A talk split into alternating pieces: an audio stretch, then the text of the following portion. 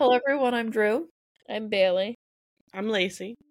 and we're sarcastic, so let's get sinister.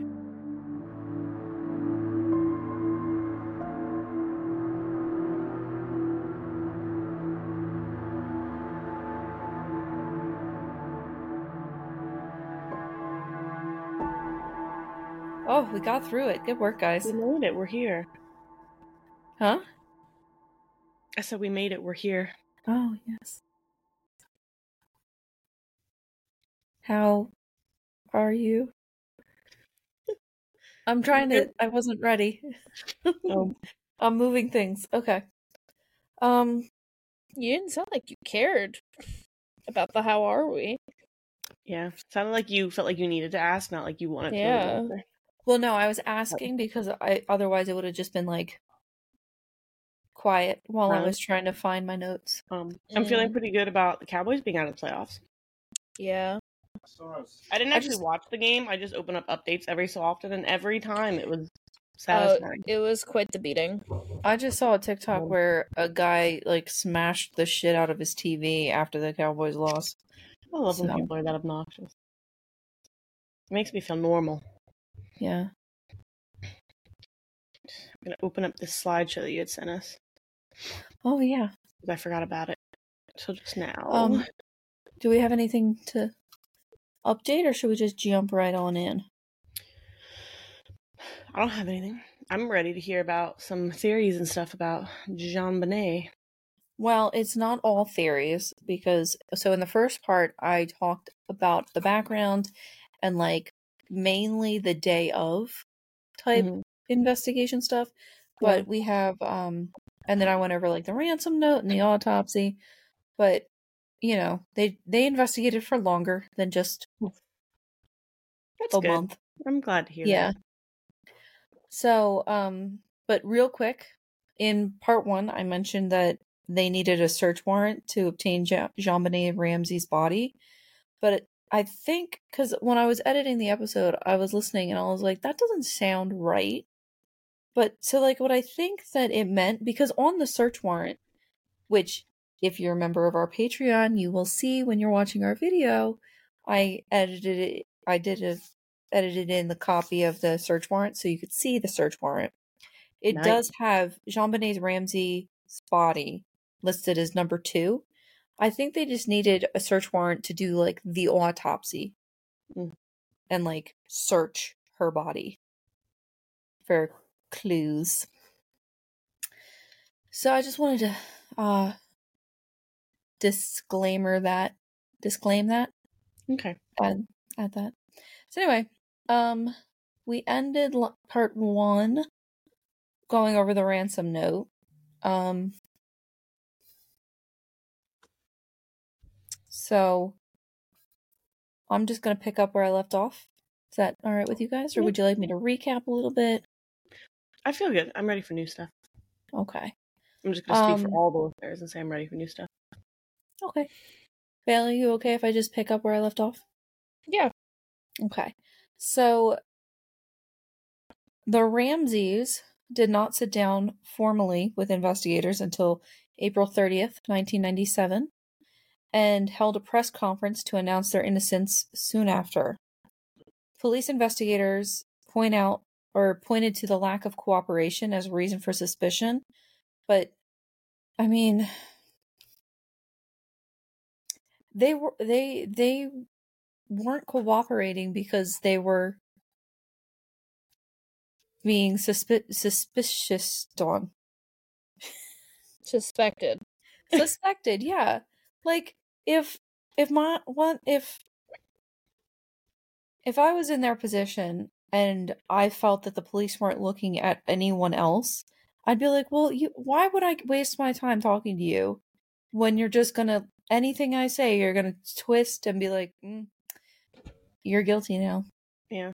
I do think it's a little bit weird. Like I I agree with that, but I think it's a little bit weird that they didn't talk to them immediately and like a couple days afterwards like sit down with them because I feel like at that point it wouldn't have been going on long enough for the family to feel like they were under suspicion. yeah I just i mean it, I don't know. it- That seems weird. But I they do did agree with like inter- like they did interview them but just not formally Okay. you okay.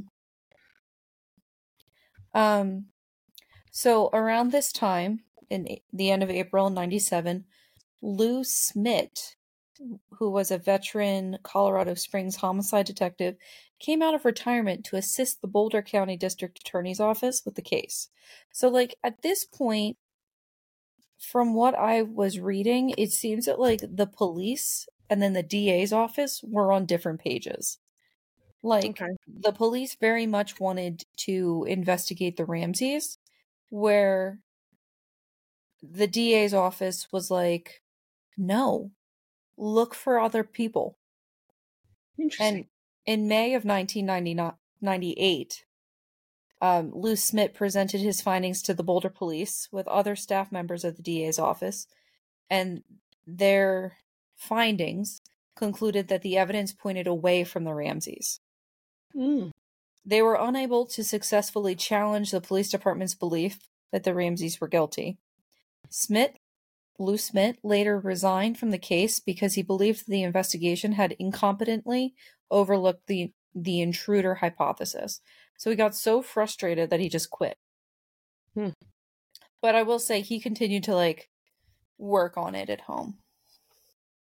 Like he had like the wall in his office with the yeah.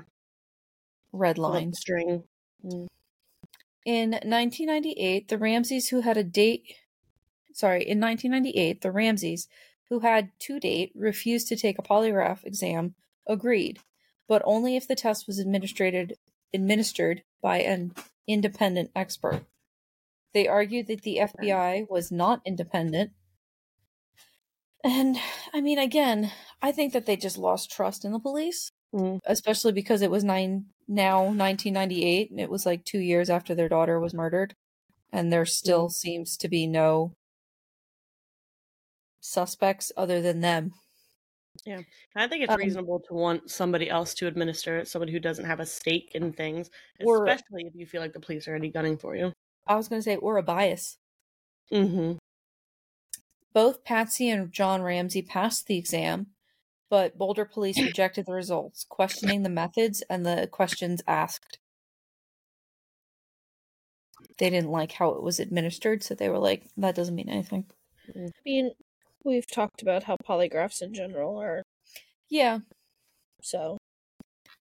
In 1999, a Colorado grand jury voted to indict the Ramseys on child endangerment and obstruction of a murder investigation due to John Ramsey's tampering with the crime scene.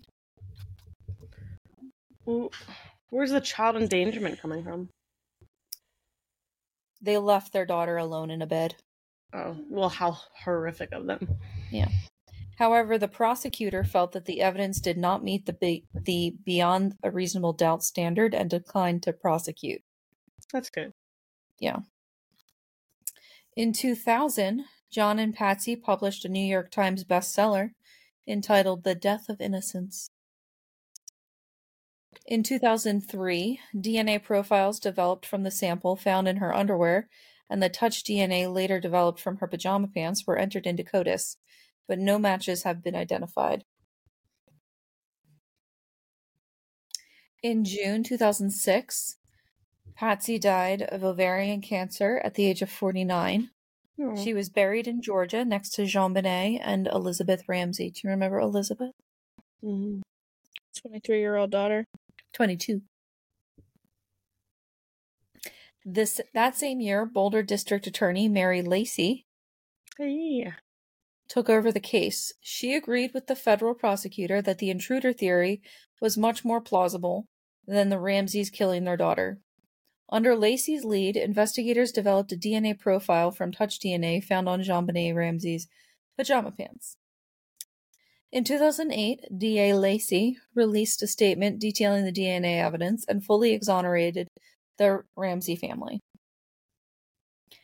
In 2011, John relocated to Moab, Utah, and met and married his third wife, Jan Rousseau. And then they moved to Michigan. So, to recap, he was born in Lincoln, Nebraska, went to college in Michigan, moved to Georgia, then Colorado, then Utah, then back to Michigan. He likes trying it all out. But not the Northeast. Well, He doesn't like blame him? winter. I Although just guess feel like Michigan. No, I take that He back. was in Colorado, Yeah. Lacey. I take it back. I take it back. Colorado. I was only In- thinking of one state that he lived in. In 2015, John Ramsey told Barbara Walters in, a, in, in an interview that the death of JonBenét and the ensuing investigation cost and cost of the case had drained his finances. He also claimed that because of the notoriety of the case, he now finds it very difficult to find work. Yeah. In October 2016, a report said that new forensic analysis with more sensitive techniques revealed that the original DNA contained genetic markers from two individuals other than JonBenét. Oh. That's new. In December 2016, CBS aired a docu-series suggesting that Burke Ramsey may have been the culprit. In response, Burke filed a $250, $250 million defamation lawsuit against the network, production company, and one of the experts featured in the special. In January 2019, CBS settled with Burke for an undisclosed amount. Good for hmm. him. How old was he when JonBenét died? He was nine. Okay. Oh, that's even younger than I thought. Hmm. Did I'm pretty sure he got interviewed by Dr. Phil. He did. Yeah.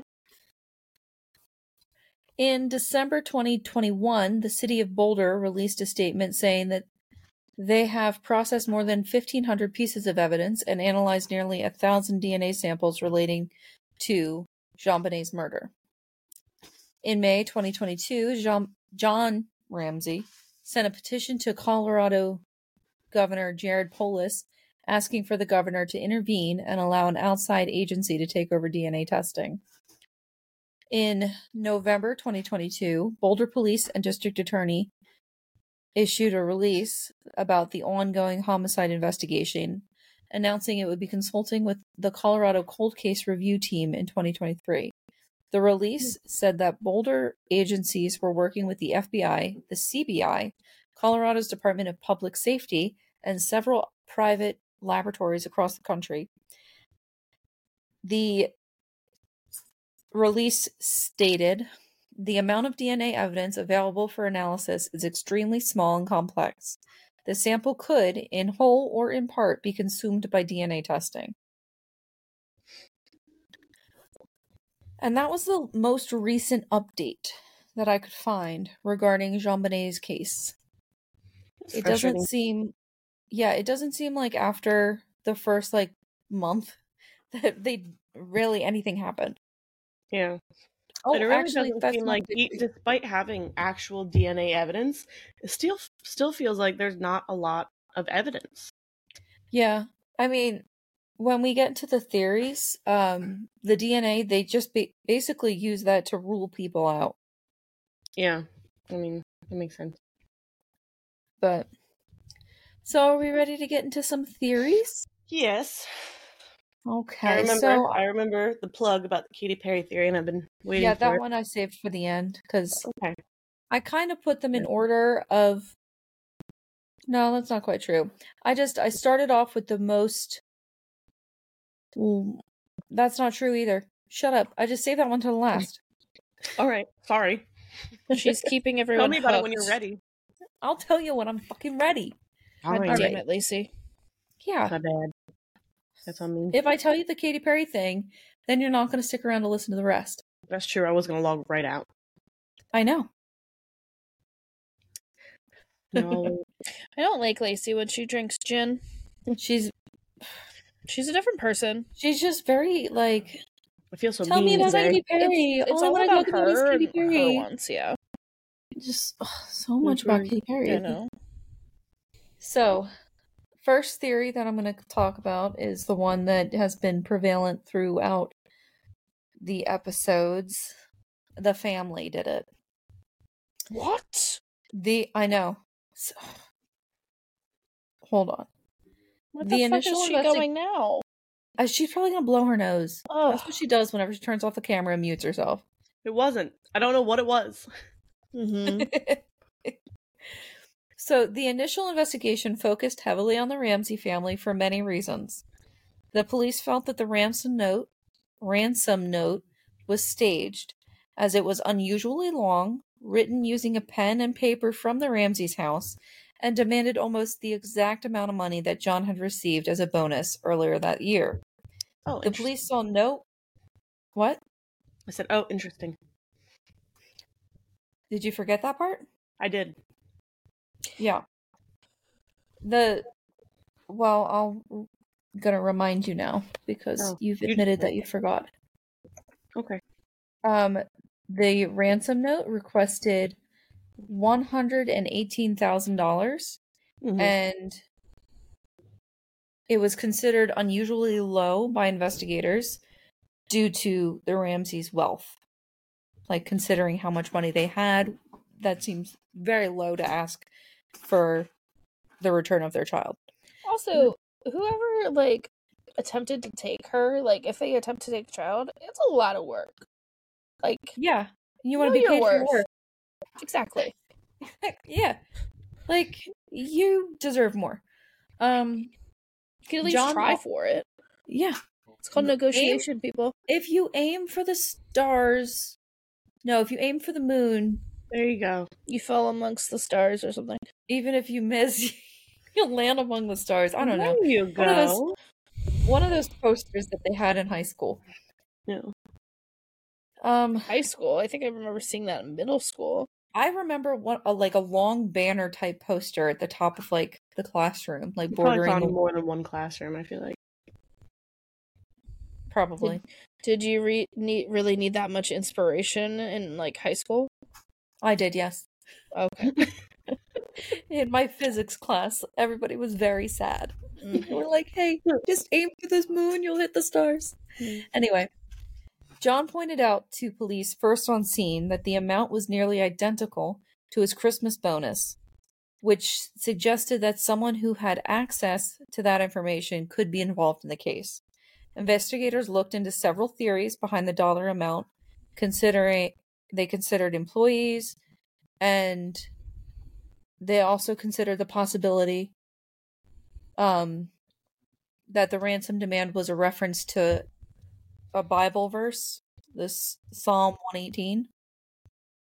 Well, Yeah, I Are you remember that. No, I don't have that one memorized. Another theory regarding the amount is that it resembles his liabilities, which listed on his home computer at one million one hundred and eighteen thousand. Do you guys have your liabilities written down on your computers at home? I don't know what that means. Was it like like It's- liability it's- insurance? It's things that you're liable for. Oh. I'm looking. How do you find a Bible verse? Just, I just did it. Psalm one eighteen was. Hold on. Give thanks to the Lord for He is good. His love endures forever. Oh, it's longer than that. I'm not reading that whole thing. Ah! Yeah. It's about Anyway, God. well, I feel like most Bible verses are. So, That's um, definitely a little bit of a reach to me, being like, "Oh, that number was probably about the Bible." yeah. So that's the that's what I mean. Y- Are you reminded about the money now? Mm. I remembered that he um that they had asked for money. I just forgot or didn't remember that it was like close to a bonus he had just gotten. Like that feels suspicious. Yeah. I mean, also Bailey and I both talked about how annoyingly specific it is. It's not And even. Like round up. Yeah. Oh my god. Just do better. The police saw so back to the theory. The police saw no evidence of forced entry, and the other items used in the murder, such as the garrote fashioned from a paintbrush and possibly the heavy duty flashlight, both came from the house. So if it was an intruder, they brought like nothing with them. Okay. Additionally, the Ramseys were reluctant to cooperate with police, though they later, later said that this was because they feared the police would not conduct a full investigation and target them as easy suspects. However, all three members of the immediate family were questioned by investigators and submitted handwriting samples to compare to the ransom note. Both John and Burke were cleared of any suspicion of writing the note, Mhm. although much was made that Patsy could not be conclusively cleared by her handwriting sample. This analysis was not further supported by any other evidence. And despite a large pool of suspects, the media immediately focused on JonBenét's parents, and they spent years under the harsh limelight of the public eye. Yeah. Well, that's much Also- more exciting for the media than I An like that they got Burke's handwriting to compare.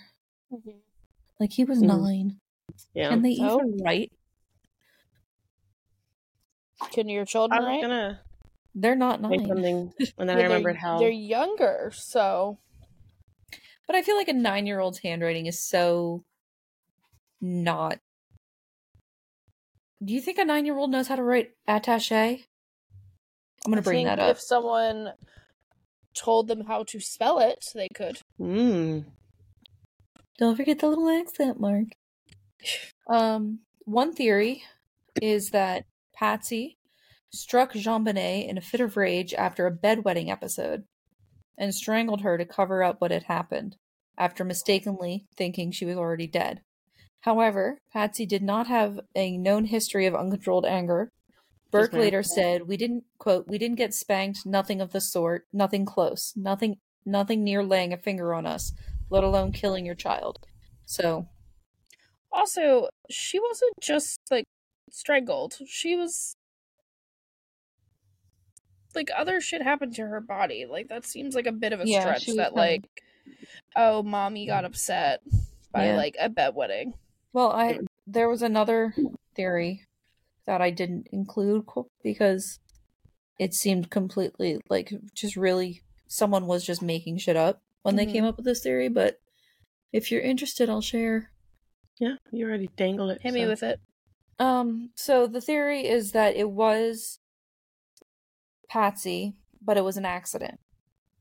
So then this whole the whole theory is that Patsy woke up in the middle of the night or in the early morning hours to find um John not in the bed. And so she was like, "Let me go find him. Let me grab this flashlight and let me go find him." And then she like heard noises coming from JonBenét's room. So she went in and found John molesting her, but also like strangling her in like a, a BDS, BDSM style Mm. thing. And so then a fight ensued. And during the fight, Patsy whacked JonBenét with the flashlight. But that doesn't. It's. Would why would you it's stay with your husband after that? Right, Yeah. and so she finds her husband molesting her daughter, accidentally kills the daughter, Mm. and then stands by her husband until her death. yeah it's it's so bizarre it's like someone was literally just like this is something that could have happened but you know who what else could have happened santa could have come down the chimney and did the whole thing People love obnoxious theories because it's more Yeah. exciting.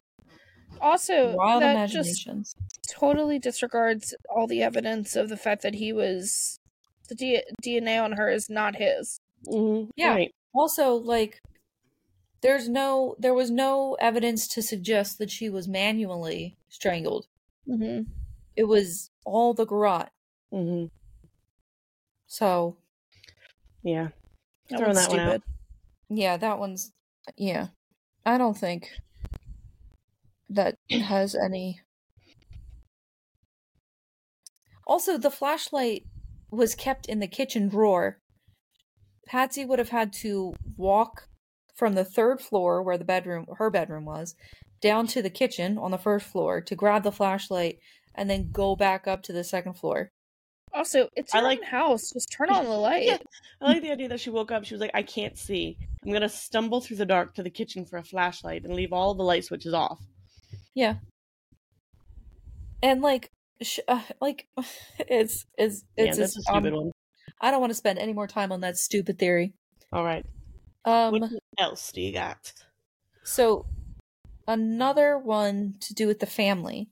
The CBS docu-series that I mentioned earlier theorized that Burke hit his sister in the head with a heavy object, possibly the flashlight, after she stole a piece of pineapple from his bowl, perhaps not intending to kill her. They suggested that the ransom letter was an attempt to cover up the circumstances of JonBenét's death. Burke, who was nine years old at the time, was interviewed by investigators at least three times. The first two interview- interviews did not raise any concerns about him. I couldn't find why they just said the first two. Like, did the third one raise concerns? but I guess not because nothing happened. Yeah. I mean, it, is weird that whole bowl of pineapple that was out with his fingerprints on it, but they said that like he wasn't up. But I don't know. I can't decide My what. my my thing that I've the theory that I've heard about that is like maybe he woke up in the middle of the night for a midnight snack hmm and snuck out of bed to go That's get some pineapple. pineapple.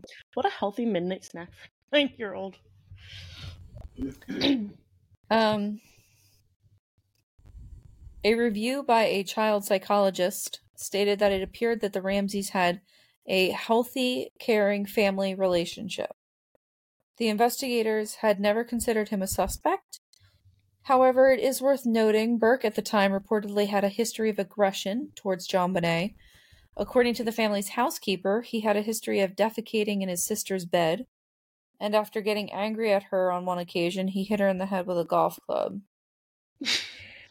I'm like disturbed, and also my mom just heard you say that and started wheezing with laughter. the defecating part? yes, just like Is it because I you- said defecating? No, it's because he's shitting in his sister's bed. he's so he's three years. She was six when she died, yeah, right? And so you and Bailey are four years apart, right? Correct. So about the same instance. Were you ever angry enough at Bailey when you were nine or ten to go shit in her bed? no. No, I got ignored or thing to told that I was adopted. I think the problem, I think that the thing with that is that, like, well, people who think that this is a plausible theory suggest that JonBenét, being a beauty queen, probably got a lot more attention than Burke. And so, in as, I mean, Amber Heard didn't Amber Heard shit in John Johnny Depp's bed or something like that? Yeah, I mean Think she was a grown up, and I think that's worse. It feels worse. But it's all You bad. Like nine, worse? nine is old enough to be like. I should. How old was Amber Heard when she shit in Johnny's bed? I'm not defending her. I'm not saying that's okay. I'm not googling it's that all either. Bad. Yeah, I think it's a very immature thing to do. Yeah.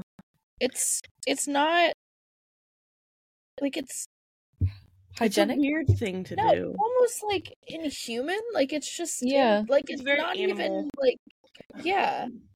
Like that's not what would come foremost to most people who are pissed off at a sibling Yeah. I wanted to get back at them. That is a weird thing. I doesn't mean I think he killed his sister, but I think that's disturbing, Burke. I also I would like to say because he has a history of suing people over this theory.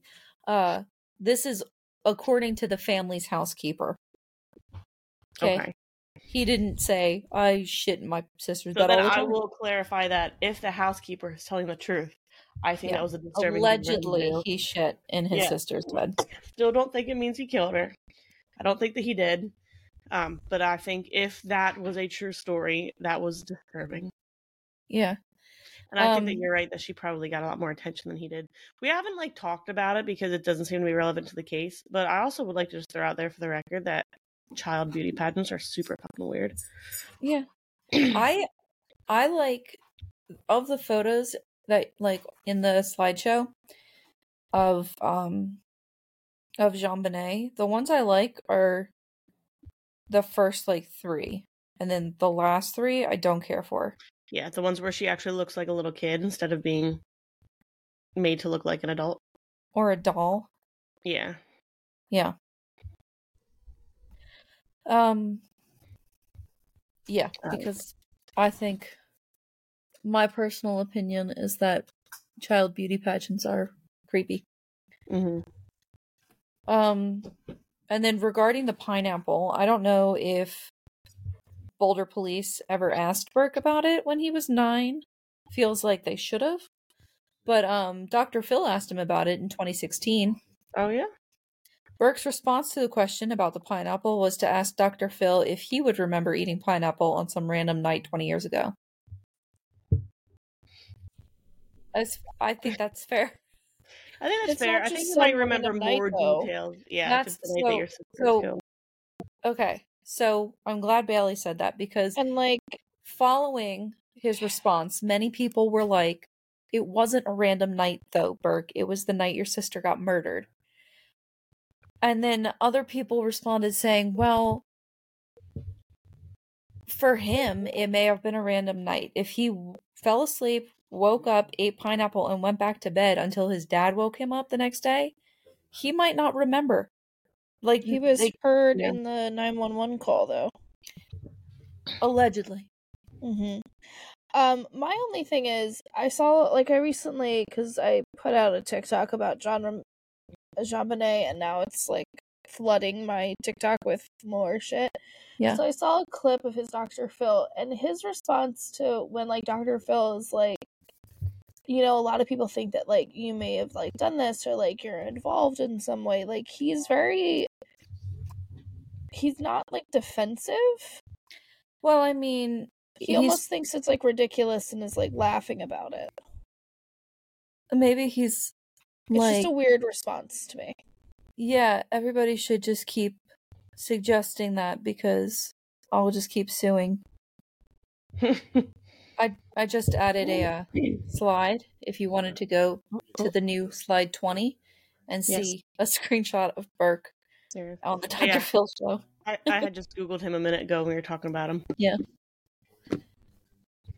Um, and then the last thing I will say regarding the family theory is that statistically speaking, most murders are committed by someone close to the victim, and Mm. domestic related murders are far more common than stranger on stranger crimes. All right. What do you got first? So, how do you feel about the the family theory?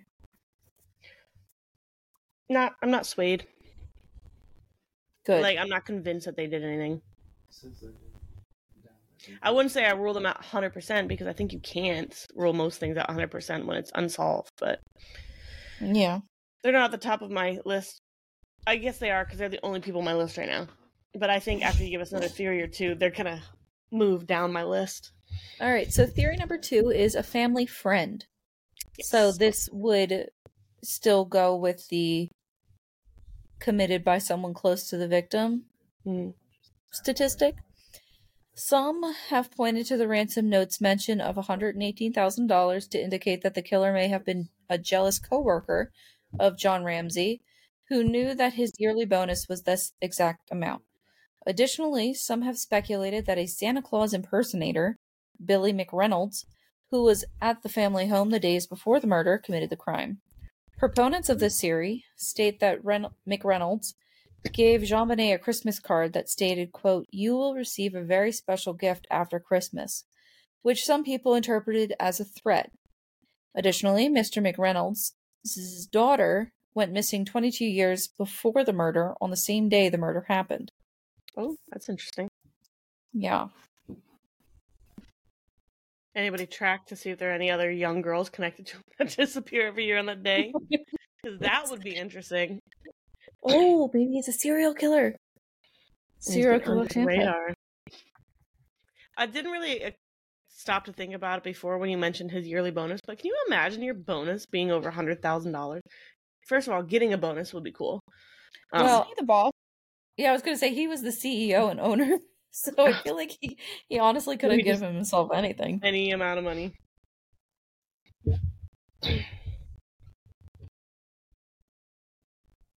So is that just like a general theory? There's no like specific. We think it was this family friend, other than Santa. I was gonna say Billy McReynolds. I was just looking into his daughter. She was nine when she was abducted on December twenty sixth, 1974. That might be a that might be an episode. I'm gonna write Well, it it down. doesn't seem like there's a to ton of see if there's- information on it. I'll check that later and see what I can dig up.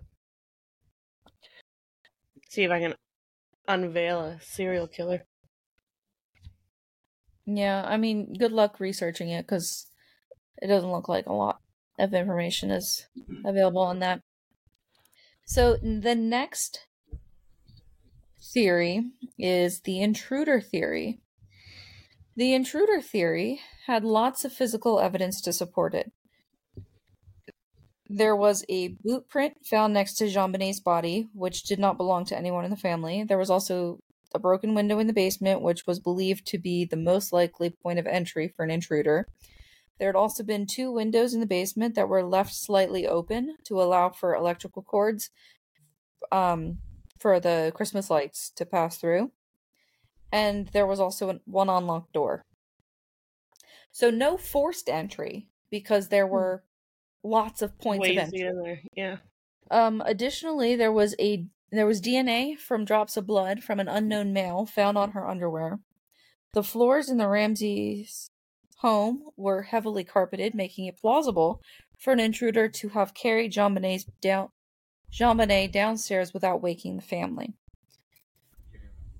Early persons of interest included Chris Wolfe, a local reporter whose then girlfriend reported him as a suspect, Oh. um, the family housekeeper, Linda Hoffman Pugh, and a man named Michael Helgoth, who died in an apparent suicide shortly after JonBenét's death. Hmm. I thought it was interesting that they threw in the housekeeper. Keeper.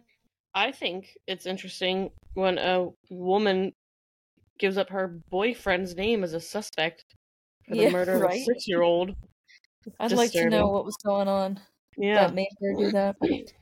Um, on August 16th, 2006, officials announced that 41 year old John Mark Carr had been arrested in Bangkok, Thailand, as a suspect in the case. A picture of him is on slide 21. All right. Carr was a 41 year old school teacher and allegedly told an American investigator that he drugged JonBenét and sexually assaulted her before accidentally killing her. In the confession, Carr had provided only basic facts that were publicly known and failed to provide any additional convincing details. Mm. Prosecutors later dropped the case after DNA tests failed to link him to the crime scene, and also he said he drugged JonBenét, but no drugs were found in her system. Mm. Looks super fucking creepy though. Mm-hmm. It was later determined that there had been more than 100 burglaries in the Ramseys neighborhood in the months before JonBenét's murder. Wow. There were also 38 registered sex offenders living within a two mile radius of the Ramseys home. One of these sex offenders was Gary Olivia. If you scroll to the next slide, you'll see a picture of Gary. Gary was a 59 year old serial sex offender who currently is imprisoned for 10 years, or he's doing a 10 year stint for child pornography offenses. And he has claimed to be responsible for the murder of JonBenét numerous times since his arrest in 2016. He had been convicted in 1990 of sexually abusing a seven year old. The following year, he was also charged with attempted murder after he tried to strangle his mother with a telephone cord in Pass, Oregon. In December 2000, Gary was arrested for trespassing on the campus of the University of Colorado. During that incident, Gary was found to be in possession of drugs, images of JonBenét, newspaper clippings from her case, and a poem about the young girl titled Ode to JonBenét, as well as a stun gun. So, real quick, couple things stick out to me here. Um, he was first convicted in 1990 for sexually abusing a seven year old. Mhm. JonBenét was six. Um, and then in 1991, he tried to strangle his mother with a telephone cord. JonBenét was strangled with a white cord. And then, you know, the whole having images and newspaper clippings and a poem about JonBenét and on him, and the stun gun, which I don't know if you remember, there was like a mark on JonBenét's neck. Yeah. Um, In June 2016, Gary was caught uploading images depicting the sexual abuse of children to his personal Gmail account on public Wi Fi connections across Boulder. He was arrested and, again, was found to be in possession of a number of JonBenét related artifacts. An old high school acquaintance named Michael Vale contacted investigators in Boulder after Gary was arrested in 2016, stating his belief that Gary was in some way involved in the murder of JonBenét. Vale revealed that he'd received a call from a crying Gary on the evening of December 26, 1997, so a year after JonBenét was murdered. Vale said that Gary told him that he'd, quote, hurt a little girl in Boulder. After Olivia's arrest, Michael Vale started writing to him in prison in an attempt to elicit a confession from him. Hmm. So, like, very. Um. Didn't. Was it Christopher Colon? Bailey? His like his like what? friend tried to get The nurse that to like went undercover? Oh, um, it was Charles Cullen. Um, Charles. that he was the nurse, but um, But then he had like a friend who went undercover. yeah, I forget her name. Amy something, I think. Yes. Michael did that in this mm-hmm. case too. So by 2019, Vale achieved a breakthrough. Olivia sent him more than a dozen letters over a period of several months, claiming to have killed JonBenét by accident. His rambling letters letters contained these statements. Statement 1. I never loved anyone like I did JonBenét, and yet I let her slip and her head bashed in half, and I watched her die. Also, he wrote, "It was an accident. Please believe me. She was not like the other kids." Um, one more, Jean, or two more. JonBenét completely changed me and removed all evil from me. And the last um, little excerpt. Just one look at her beautiful face, her glowing, beautiful skin, and her divine god body. I realized I was wrong to kill other kids, yet by accident she died, and it was my fault. So, the letters written by Olivia have been forensically analyzed by two handwriting experts, Mo- Mosel Martin and Don McCartney, who told the U.S. Sun that they found several significant similarities between between Olivia's scrawl and the ransom note found inside the Ramsey home before JonBenét's body was found. Okay. Boulder Boulder PD was made aware of the letters and acknowledged them publicly in a statement at the time, but appeared to brush Olivia's confessions off. However, BPD has not explicitly ruled him out as a suspect either. Although reportedly his DNA did not match the DNA found at the scene. Mm. Side note: He doesn't look like a man that knows what the word at- attaché is, That is or a good use it. point. He did. If you go to the uh, next slide, yeah. you'll see like a little clip of his letter, and then he drew a picture of JonBenét on a cross. Mm. Yeah, that I freaked me out. And he wrote, doesn't it say JonBenét Christ at the top of that picture? yes. What a weirdo. Um, I wonder if he found her like at a beauty pageant and then like got obsessed like with her after seeing her like on stage. I don't know mean, the so picture. Just like the picture of her people on the cross, she's. Mhm.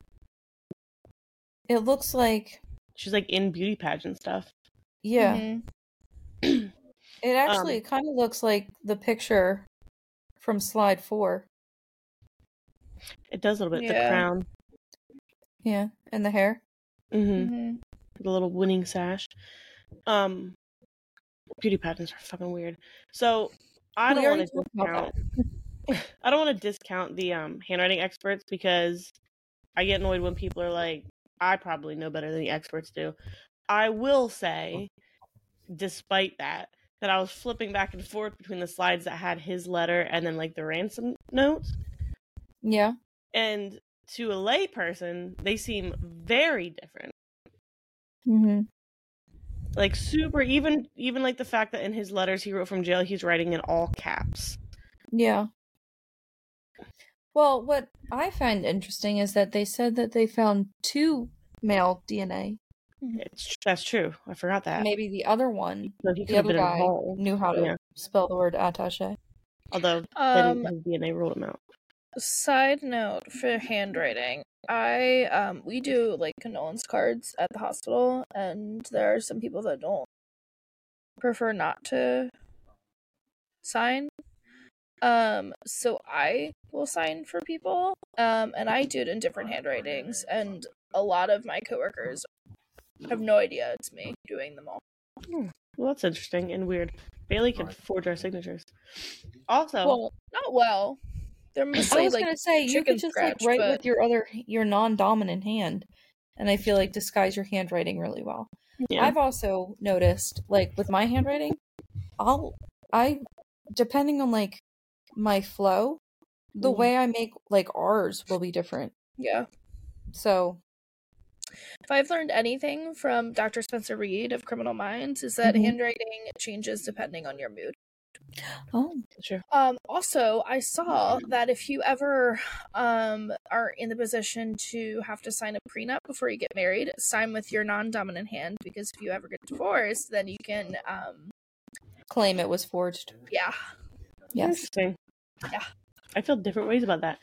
Didn't you say that he was caught in 1990 for molesting a seven year old? Yes. But then JonBenét was killed in December of 1996, so he was in jail for less than six years for that. Well, yeah, I mean then also, you know, he 1991 he tried to kill his mom, so I don't know. So I feel like he hardly spent any jail time. Well, let me look up his I don't like him um, as a person. I think that's fair. Thank you for Before we validating even that. figured out his jail Whether time or not he killed JonBenét, not a fan. Even you know even if he uh didn't kill JonBenét, he Mhm. you know Not a good person. yeah I mean, he's um, writing that he's in love with a six-year-old, so yeah also you know he tried to kill his mom and he molested a seven year old so Yeah, he's not great. And I'm confident more than just that seven year old. If he was out, it was until 2016 that he got in trouble for child porn, right? All those years, I do not believe that he got out there and didn't. He even said that kids. she's not like the other kids. Yeah. He was up to what are the other kids? well I pulled up his arrest warrant for 2016 that's not quite help as helpful I just want to know like his jail time No. Well, I would feel good about him for JonBenét, except for the lack of DNA match. That's frustrating. Yeah. Well, what's frustrating even more is that like it doesn't seem like the DNA is matching anybody. Yeah. Like I'm glad I can rule out people who like don't deserve to have any suspicion cast on them, but it's frustrating. And like you said, eventually there won't be any of it left to test. Right.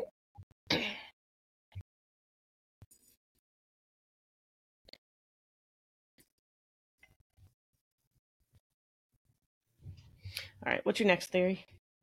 Well, I'm looking up his jail record and, you know, I feel like that should be public knowledge, but I can't find it. Or I think available to the public. There should be. There's um, You look it up while I keep talking. what's his name? Gary. And then I've been saying his last name is Olivia, but it's Oliva. Or I don't know how to say it. O L I V A. I'm not concerned with it because he's an icky person. Yeah. Okay, move on. Um, and then the last bit about him Gary has never been charged with any crimes in connection to JonBenét's death, but he did have ties to an address 13 doors down from the Ramseys home in Boulder at the time of the murder. So he was in the area. He also exhibited a disturbing obsession with her and even attended a vigil vigil in Boulder Oh. to mark the first anniversary of her death. Wasn't that the day that he called that guy crying? Mhm. Hmm. And uh, I mean, I don't want to judge a book by its cover, but looking at his picture, he him. looks. Last episode, I said like, what if someone routinely broke into their home and kind of like got a lay of the land? He looks like somebody who would break into the home. He looks like he'd live in your crawl space for as long as he could get away with it. Yeah. Come out when you're at work and raid your fridge. Ew. Probably. Which, speaking of which, if you look on slide eight, the diagram of mm-hmm. the basement, right next to the wine cellar is the crawl space. Is. That's where he was hanging. He looks mean. I feel like that's mostly because I know that he's a bad person, but he looks mean. So I have um the next two theories are I'm going to describe them as outlandish. Oh, favorite kinds. Drew. Um yeah. Something on Google, which I have to, it's not letting me see at all, I don't think. Um, but there's like a little blurb that says that according to the report from Oregon, police received a report of a possible sexual sexual assault on a child in September 1990. It won't let me see the whole thing, but it looks like. Hold on. Maybe it was like just a possible and not like actually like he was Maybe he wasn't ever tried officially for like, it. Yeah. Yeah. No. What about um when he tried to kill his mom? I mean, can you get off of that? Like we're moving Sorry, past drop that it there. as a group. Like come you're on. not you're right. I am harping on that. God, you're just like so It's because you're the on only that. mom of the group, so you're mad about the idea of I would be very upset if my to kid tried to kill me. Um so theory number 4 is the Katy Perry theory. Are you Oof. ready, Lacey? I'm ready. I'm excited. Okay. Um, so I think slash hope that only one man believes that Katy Perry is somehow actually the murdered beauty queen. Oh, that's what I thought couldn't be the theory. Yeah. She's This dead. this conspiracist Do you know that for sure, Lacey? cites evidence Thought from did. Perry's lyrics, tweets, and music videos as proof, as well as physical resemblance between Perry and Ramsey's parents. Oh, so he It- thinks she's JonBenét and that she knows it. Not even like she was kidnapped and didn't know. Right. All right, I'm going to the last slide because I can see Similarities. Similarities in their wardrobes are brought to que- into question, and in one video, this man claims that Perry and Ramsey's eyebrows are proof that they are the same person. Their wardrobes, Yes. the clothes that she wore before she died in 1996, and the clothes that Katy Perry wears now as a grown up. This is Yep. fun. I like this theory. This man suggested that JonBenét's parents set up her fake death, sacrificing her to the Illuminati so that she could become a star. That's a hell And of a of course- sacrifice. I feel like that's a great sacrifice. Jean Bonnet's parents, in setting up this fake death, also were able to convince the Boulder police to go along with the fake death, as well as family friends So and the was in on it. pastor. Um. Yeah, so that's the Katy Perry theory. What do you think, Lacey? Not convinced. Oh, Not convinced. I'm looking at their side by side pictures, and I mean, You have you can't. Well, I mean, she's six in that photo. You have to like. look yeah, at well, we her don't have eyebrows. pictures of her older. I am looking you- at the eyebrows. Do I we have that's all the pictures of? I need. You know what? If if he was like, I've scoured the world and there are no pictures of Katy Perry as a child, I would be like, I'm slightly more suspicious. But I bet we can find pictures of childhood Katy Perry. Hold on a minute. I was gonna say, are you gonna Google it? Yeah. There she is. I found her. that didn't even take too long. Oh, Does the she- top the top thing on photos when I type that in is Katy Perry as JonBenét Ramsey. I mean, there she was a cute kid, and Katy Perry is a pretty lady.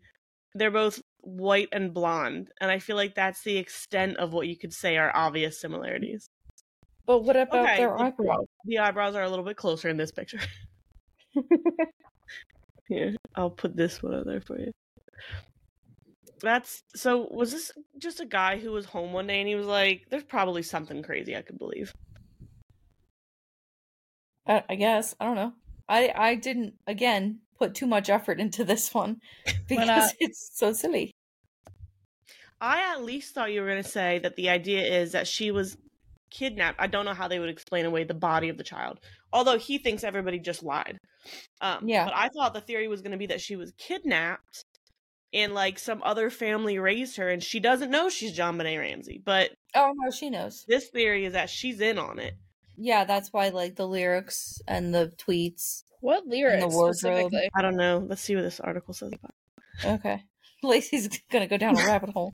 She's gonna text us tomorrow, Bailey, and be like, "I'm pretty sure Katy Perry is JonBenét." No, she's not going to bed tonight. She's gonna be texting us at like 4 a.m. with like all this evidence.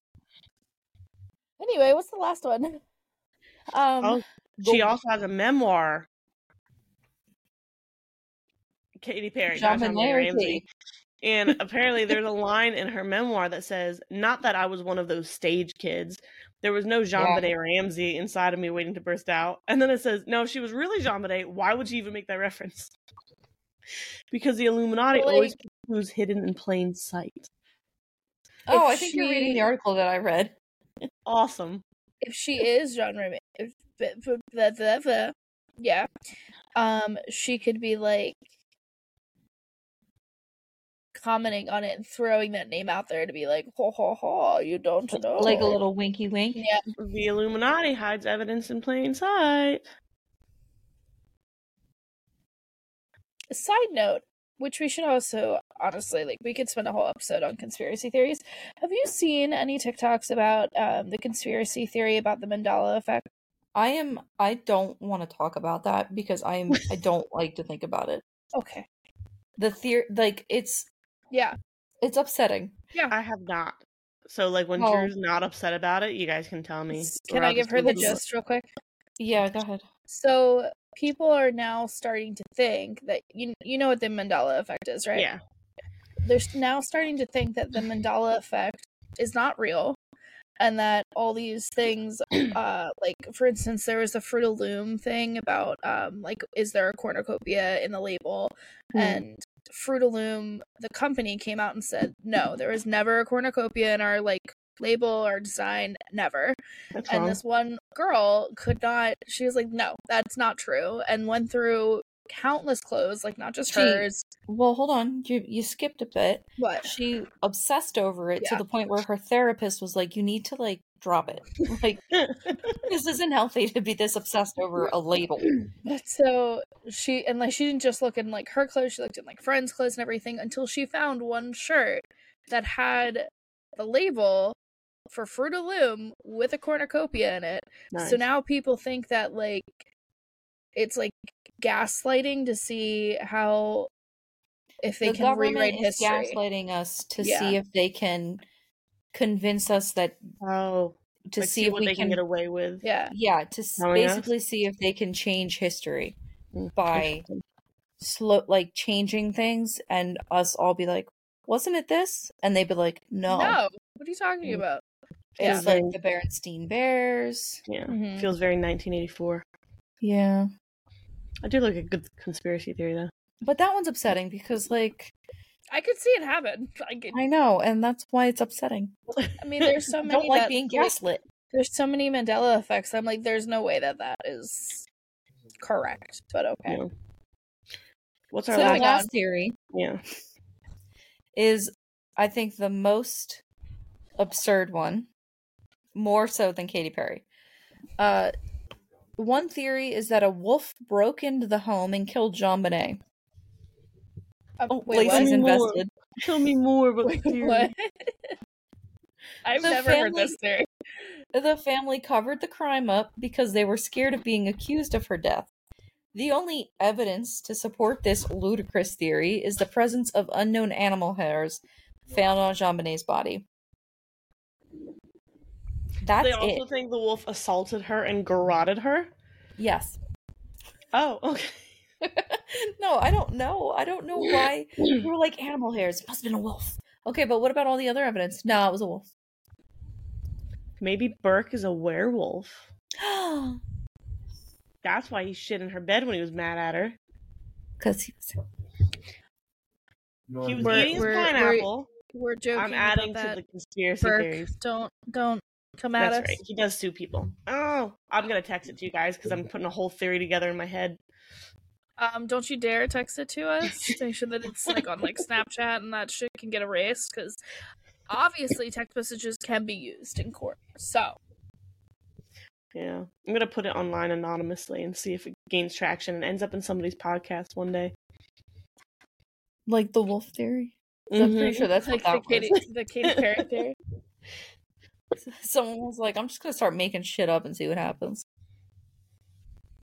Um, and then the last thing that I found interesting, Bailey actually sent me a TikTok yesterday I think so, or like the day before. with some new information that I hadn't seen before. She said she hasn't seen it either. Um, JonBenét, the theory is that JonBenét was in the suitcase, the one that was under the window. I'm looking at you, Lacey, to to see if you remember what I'm talking about. I don't remember. Okay, So, so, go back if you the PowerPoint. yeah, if you look at slide 16, hmm that suitcase was under the broken window. Okay. and there was a footprint on it and so everybody kind of at first thought that um it was they just used it as like a step to get Yeah. out the window but this theory is that JonBenét at one point was in the suitcase and Oh. the intention was for the kidnapper slash murderer to take her from the house in the In the suitcase Suitcase. Interesting. so the evidence behind this theory is that according to the daughter of Lou Smit, remember the veteran detective who hmm Got involved and then uninvolved. quit because you got frustrated, um, his daughter's name is Cindy Marer. So a little background about Lou is that he um kind of vowed to solve it, the murder, or like die trying, and then he died. Oh. And so his daughter, yeah, his daughter was like, "Well, I'm gonna try and make my dad proud by fin- picking up where he left off." So that her name's Cindy Marer, and she is now like leading a little bit of an investigation. But anyway, um, according to Cindy, investigators found a duvet and a sham in the suitcase. Cindy says that there were fibers from the duvet and sham on JonBenét's body, her shirt, on the wrist ligatures, and in the body bag. So the theory is that she was killed, put in the suitcase, attempted to be taken out of the house through the window, and then removed from the suitcase. I wonder what And would, this- if that happened, what would make them change their mind and just take her out and leave her? Well, her my my th- the only like it, didn't go into any more detail really the only Mhm. thing that i can think of is like maybe they're they're they're maybe they're saying that that's why her body wasn't like initially found in the wine cellar Mm. because Oh. at that time she was in the suitcase. Oh. So like even when everybody was up, she hadn't been taken out of the suitcase yet. yeah i saw like a theory where they were like even when the police were there the intruder was still in the basement Ugh, I hate that. But and I mean, I'm kind of like tying that one in with this theory. Or it like if it was a family friend and who's to say it was one of those like family friends that came over in the morning to clean Mm-hmm. mhm. and they were like That would be a really good cover. yeah, They someone had time to like break away and like the body in the suitcase, and then that morning. Although I don't know, Mhm. I think if they had left her in the suitcase, it would have taken longer to find her. Mhm. Yeah. Well, I think that my other thing is that I tried picturing. I mean, the the broken window isn't very big, Mm-mm. so like if they used if they used the suitcase to climb out and then what like reached down to try and pull her up Maybe. i i mean she wasn't how i have her Maybe they thought they heard something and they got Wasn't spooked and they're like like, I have to just get out of here. She was she weighed 45 about 45 pounds. I would think that what you would want to do first is put the suitcase up and then hmm. crawl out. Yeah, just grab something else to stand on. Yeah. I don't know. The suitcase looks like it. Yeah, I guess it would fit out of that window because part of it, I think, is part of the window's cut off. Like we can't see the whole thing. Um That's interesting. Yeah.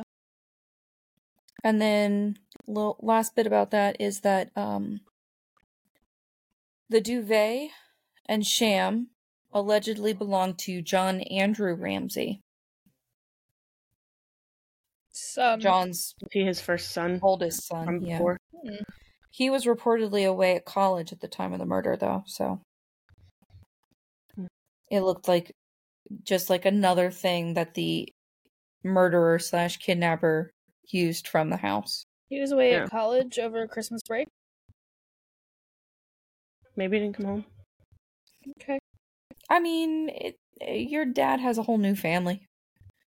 Yeah, but a giant Yeah. house, you can hide in the bathroom. Um, so that is all the theories.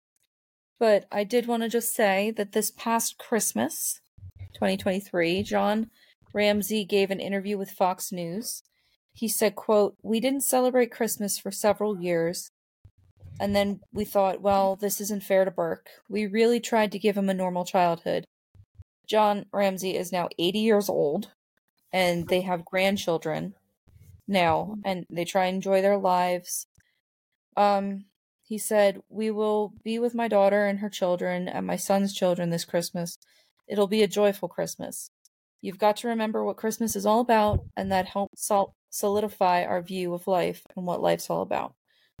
He is still holding out hope that the Boulder Police Department will test and retest the evidence from the 27 year old case for DNA evidence using updated technology and genetic genealogy tools that were not available in the 1990s and come up with a suspect name.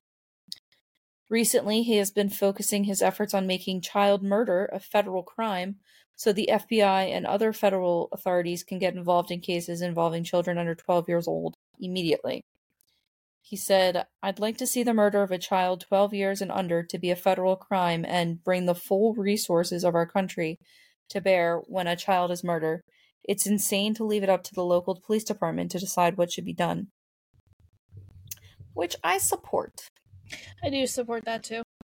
Yeah, I feel like, Anyone killing many under 12 as you can. should face federal time too. yeah. Like, And I feel like there's been a lot of cases where, like, I, I mean, you hear it where they're like, and this, this the police department was just unprepared for that kind. They they've never seen a Mhm. murder like that before. They just weren't. They were understaffed, or they just weren't ready for Yeah. it. They they'd never had a homicide before, or something like that. And I just feel like, Yeah. Plus, Why don't we get the more more resources you can have for something Right. like that, the better. like I understand they've got a lot going on, but like they could spare two people. Send uh Um, Spencer and um Morgan. Morgan. Yeah. Just Yeah. just to hang out and help for a bit. Um, I didn't really think about it until you said her dad's age, but it's not going to be too long before potential suspects and whoever the actual killer was dies, and they like can't tr- trace him with DNA anymore because they're gone. I Well, wonder if they're think- using 23andMe and stuff. Yeah, I was gonna say he he mentioned Oh, genetic genealogy, Mhm. like how the who's a guy? Um, Golden the, State- yeah, Golden Golden, Gate State Bridge? Killer, Golden Yeah. State Killer. Um, he was found through genealogy. So yeah, that's true. I forget that's a thing. Yeah, a lot of um, I feel like a lot of the uh, old unsolved cases are focusing on that too now. Mm-hmm. Well, that we can do that. lovely breathing there, Lise. That wasn't me. That was was Bailey me. breathing. Sorry, I coughed. I um. Um, I would like to say that Gary just turned 60 recently, so he might be around for a little bit longer, though. Yeah. What's where? What's your theory, Drew? I think Gary looks pretty good for it. Yeah, I um. But honestly, I think it was the wolf. It was a Wolf pack of werewolf? wolves. Well, there's DNA from two men, so it's at least two male wolves. Um, I've got two things. One is that I maybe three things. I like Gary, but the DNA not matching then would have to mean that there were three people involved and like two unknowns other than him. And I don't know. I feel weird about that. I like Gary for it. I don't. I feel like the DNA somewhere there would have matched him. I mostly, if it's not him, I'm kind of leaning toward family friend or like somebody who worked for John. Um, family friend because it tends to be like I just feel like the odds favor that, and the fact that like the money they asked for was just about what his bonus was, and Very referring to him number. as first Mr. Ramsey, but then John in the Mm-hmm. note. Like the the way that the ransom note reads reads like somebody who knew him. Yeah. And it, I mean, when, now that you mention it, like, I could see where if you worked under John, Mm-hmm. you would call him Mr. Ramsey to his face, but behind his back, you'd be like, fuck John. John. Like, Yeah. this guy, he, he wanted me to I work shit hours for shit pay, and he gives himself a hundred thousand dollar bonus. Yeah. Screw and John. I'm gonna teach John a lesson. mm-hmm. But I, and I also can't decide if I think that whoever did it actually did intend to kidnap her and do some ransom and just like somehow got caught up or she got killed accidentally in the house, or if they went in planning to kill her My thing with decided that, to do the ransom thing to throw it off. my thing with that is that like okay you accidentally you can accidentally bump the head or bash her accidentally Mhm. too hard but like how do you accidentally strangle her with a garrote Yeah. No, that's very. i Um. i'm more leaning towards the theory that the plan was to kill her and then remove her body and like make them think that they would get her back Yeah. but really just get the money. I Yeah. like your theory where where you're saying that like an employee was like how how could he give himself a one hundred and eighteen thousand dollar raise or bonus and we got a gift card to Yeah. Pizza Hut. And it could have been somebody who also was a fucking weirdo who liked little girls and had a thing for her because he I'm sure if your boss's daughter is a beauty pageant person, you see pictures of her and he talks about her and stuff. So it could have been a combination of stuff. But Yeah. that's I'm leaning toward family friend or I was gonna say Employee. coworker, but if he was a boss, they weren't coworkers. Yeah, employee. Um What what I thought was interesting is that like the blood on her underwear was from the suspect. But Oh, like yeah. what how? You said that they like did they did you say if they tested under her fingernails and stuff? Yeah. Oh. I was good because I was gonna They- say I kind of like I that I believe- feel like she scratched him or something, but then I believe they found DNA under her fingernails, but they were that was the DNA that they were like, well, meh, about because Mm. they found out that like DNA can like hang out under your nails for like 5 days or something. So Oh. any DNA that could be under her nails could not could potentially be unrelated. Mm. Do you have any theories, Bailey, that you care to share? No. I mean, I like Gary is the most like convincing, but there's just there's too many things that like like you said in the first step like our first episode of the part 1 how like if you're focusing on the family, you can see so many things that are like, oh yeah, that they totally did it, but also like no. And then same thing Yeah. if you look from like an outside, there's just I don't I like think- this case. I my thing is that if you focus on the family and you you're like, okay, all of this evidence points to the family, but then what about all this stuff? My thing with that versus the intruder theory is that like with the intruder theory, all the stuff that is like, okay, well, what about this stuff?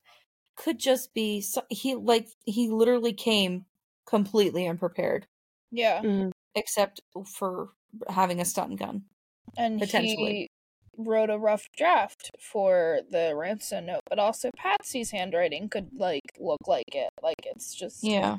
there's too many backs back and But, like, forths and i For- don't like well, it If if you focus on the family, you're like, okay, flashlight was in the house. The number was really specific. The pen and the pad were in the house. Mhm. It's weird that the ransom was so long. But then what about the boot print? And the duct And what tape. about the duct tape? What about the duct tape? Mm. They couldn't find the source of the white cord. Um Yeah, it's like a a But, like, so, lot, like, but like nothing those at the same time. Those things, for example, like how can I can't really how could how do you explain any of that? Whereas from the intruder thought process, it's like okay, well the boot print, the white cord, the duct tape, but then they used like the blankets from inside the house. They used the notepad, the other thing. Everything else could be just like they came unprepared. Yeah. But they brought, but in that with the intruder theory, they brought duct tape and they brought rope, which leans towards kidnap. hmm What if they were in the house when, um, if we assume that Burke came down to get pineapple that night? Maybe they were already in the house down in the basement with her and heard him coming down the steps from upstairs and going to the kitchen and moving around and stuff. And they kind of panicked and moved things along more quickly than they planned on. But then, how did she get pineapple in her stomach? Oh, I forgot she had some. You're right. I was, I was like, really like, where are you going with this, Lacey? I thought you were gonna say, was and then all. they I came didn't up and had No, some pineapple with him. I didn't have anything. I was thought- just they- I I keep thinking about She the said suitcase she was now. hungry and they wanted to get her pineapple. I keep so- thinking about the suitcase now and why they would have left her, like if she was ever in the suitcase. And I was thinking, well, what if they were in the process of leaving, heard footsteps upstairs, somebody moving the, around the kitchen. They were like, we don't have time. We just got to get the fuck out of this house. But I forgot she had pineapple in her stomach, so never mind. Yeah. they did. I don't know if I mentioned it, but I believe that they found that she had wet the bed too. By the way, so I don't know. Maybe she like wet the bed and then got up to get changed, Mhm. but I don't know how that would change anything. Mm-hmm. Well, maybe that was when she, maybe Burke was downstairs having his night snack. And she got up to get changed and stuff and heard him and went down and had a piece of pineapple or two from his bowl. And then I don't know. But she was found in her pajamas still, so maybe she didn't get she woke Get up she changed. was gonna get changed yeah and then she heard somebody downstairs decided to and go get some pineapple instead. yeah and then she died Classic. I, f- I feel like she would have gotten changed, which is another. Well, so then well that i was would thinking mean- the one picture the one slide slide 15 um i was i remember looking at this when we recorded part one and wondering if that was like pee stains it was urine. They tested it. yeah But So- don't you um express your like bladder when you like you're dying? Mm-hmm. Yeah i wasn't So- sure if it was like when she was alive like peed her pants or if that's what it was Well, then, do you think she was killed in her bed? And then She has urine transported down to the. bed? Huh? She has urine staining like in her sheets. Yeah, they said that her her sheets were wet with urine too. Well, don't not wet at the time, but but then that would make sense that they grabbed the blankets from the other room because they were wet. hmm Yeah. I mean, they would have, in theory, had to go and get her from her bed unless they were just going to wait downstairs and hope she came downstairs. Yeah.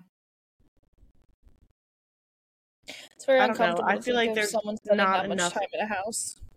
Yeah. I don't Considering. I mean, if you look at the floor plan, she's They they had to really know that house too. yeah. She has a balcony to her to her room. Six year old with a balcony. Yeah. Jelly. But Mhm. like they I don't know. I they uh, apparently John Andrew was away at college, but like Burke was in his room. Yeah, but look how far his room is from hers. No, I know, but Melinda is right next door and she's like a whole adult at this point. Yeah. And then if they went to get the blanket from John, John Andrews' room, I'm having a hard time. I don't know if you've caught on to this, switching between saying John and JonBenét Ramsey. Yeah. I um I don't think that they killed her in the room. I just think that that's too risky with But somebody sleeping next door. According to Lou Smit's daughter, they found the blanket, like fibers from the duvet that was John Andrews on Jean, JonBenét. Maybe Unless it saying they could have gone and gotten her from her room, like gone into her room, immediately put the duct tape on her, like got her and brought her out of her room. But I think that killing her in the room while somebody's in the room right next door, I mean, just from for me, if I was going to kill somebody, um, seems really risky. But I guess the whole I think just going to that house with so many people in it is risky. Although, um, the Ramseys said that th- they and Burke were the only other people in the house at the time. So Melinda, Melinda, Melinda must have been somewhere else too. Hmm. Plus, I mean, you can be a heavy sleeper. Like, unless, as long as Bonet's not screaming, Melinda could easily have slept through people just walking around the bedroom. But I'm saying because the like she, there was no report of her being on the scene even by the detectives. Yeah. So Melinda must have been somewhere else as well. Away. Um, so then all they have is Burke and JonBenét on that floor. But then also, I just thought, like, what if John Andrews' blankets were in the laundry room in the basement? Yeah, that's Oh, that's the yeah. thought I had too. That would, I think, that would make the most sense of. Instead of walking the across the whole floor to get Yeah. the blankets out of his bed. just grab it Yeah. from the laundry room. I don't know. I feel like there's not enough. There's so much stuff, and there's not enough stuff, and I really feel like this is not one that we're ever going to have an answer for. I'm I'm holding on out hope for the genealogy. Yeah, that's. I think where we're going to have to. If they're going to figure anything out, it's going to be through that. Well, that was sinister. And we were sarcastic. We hope you keep Blue. listening.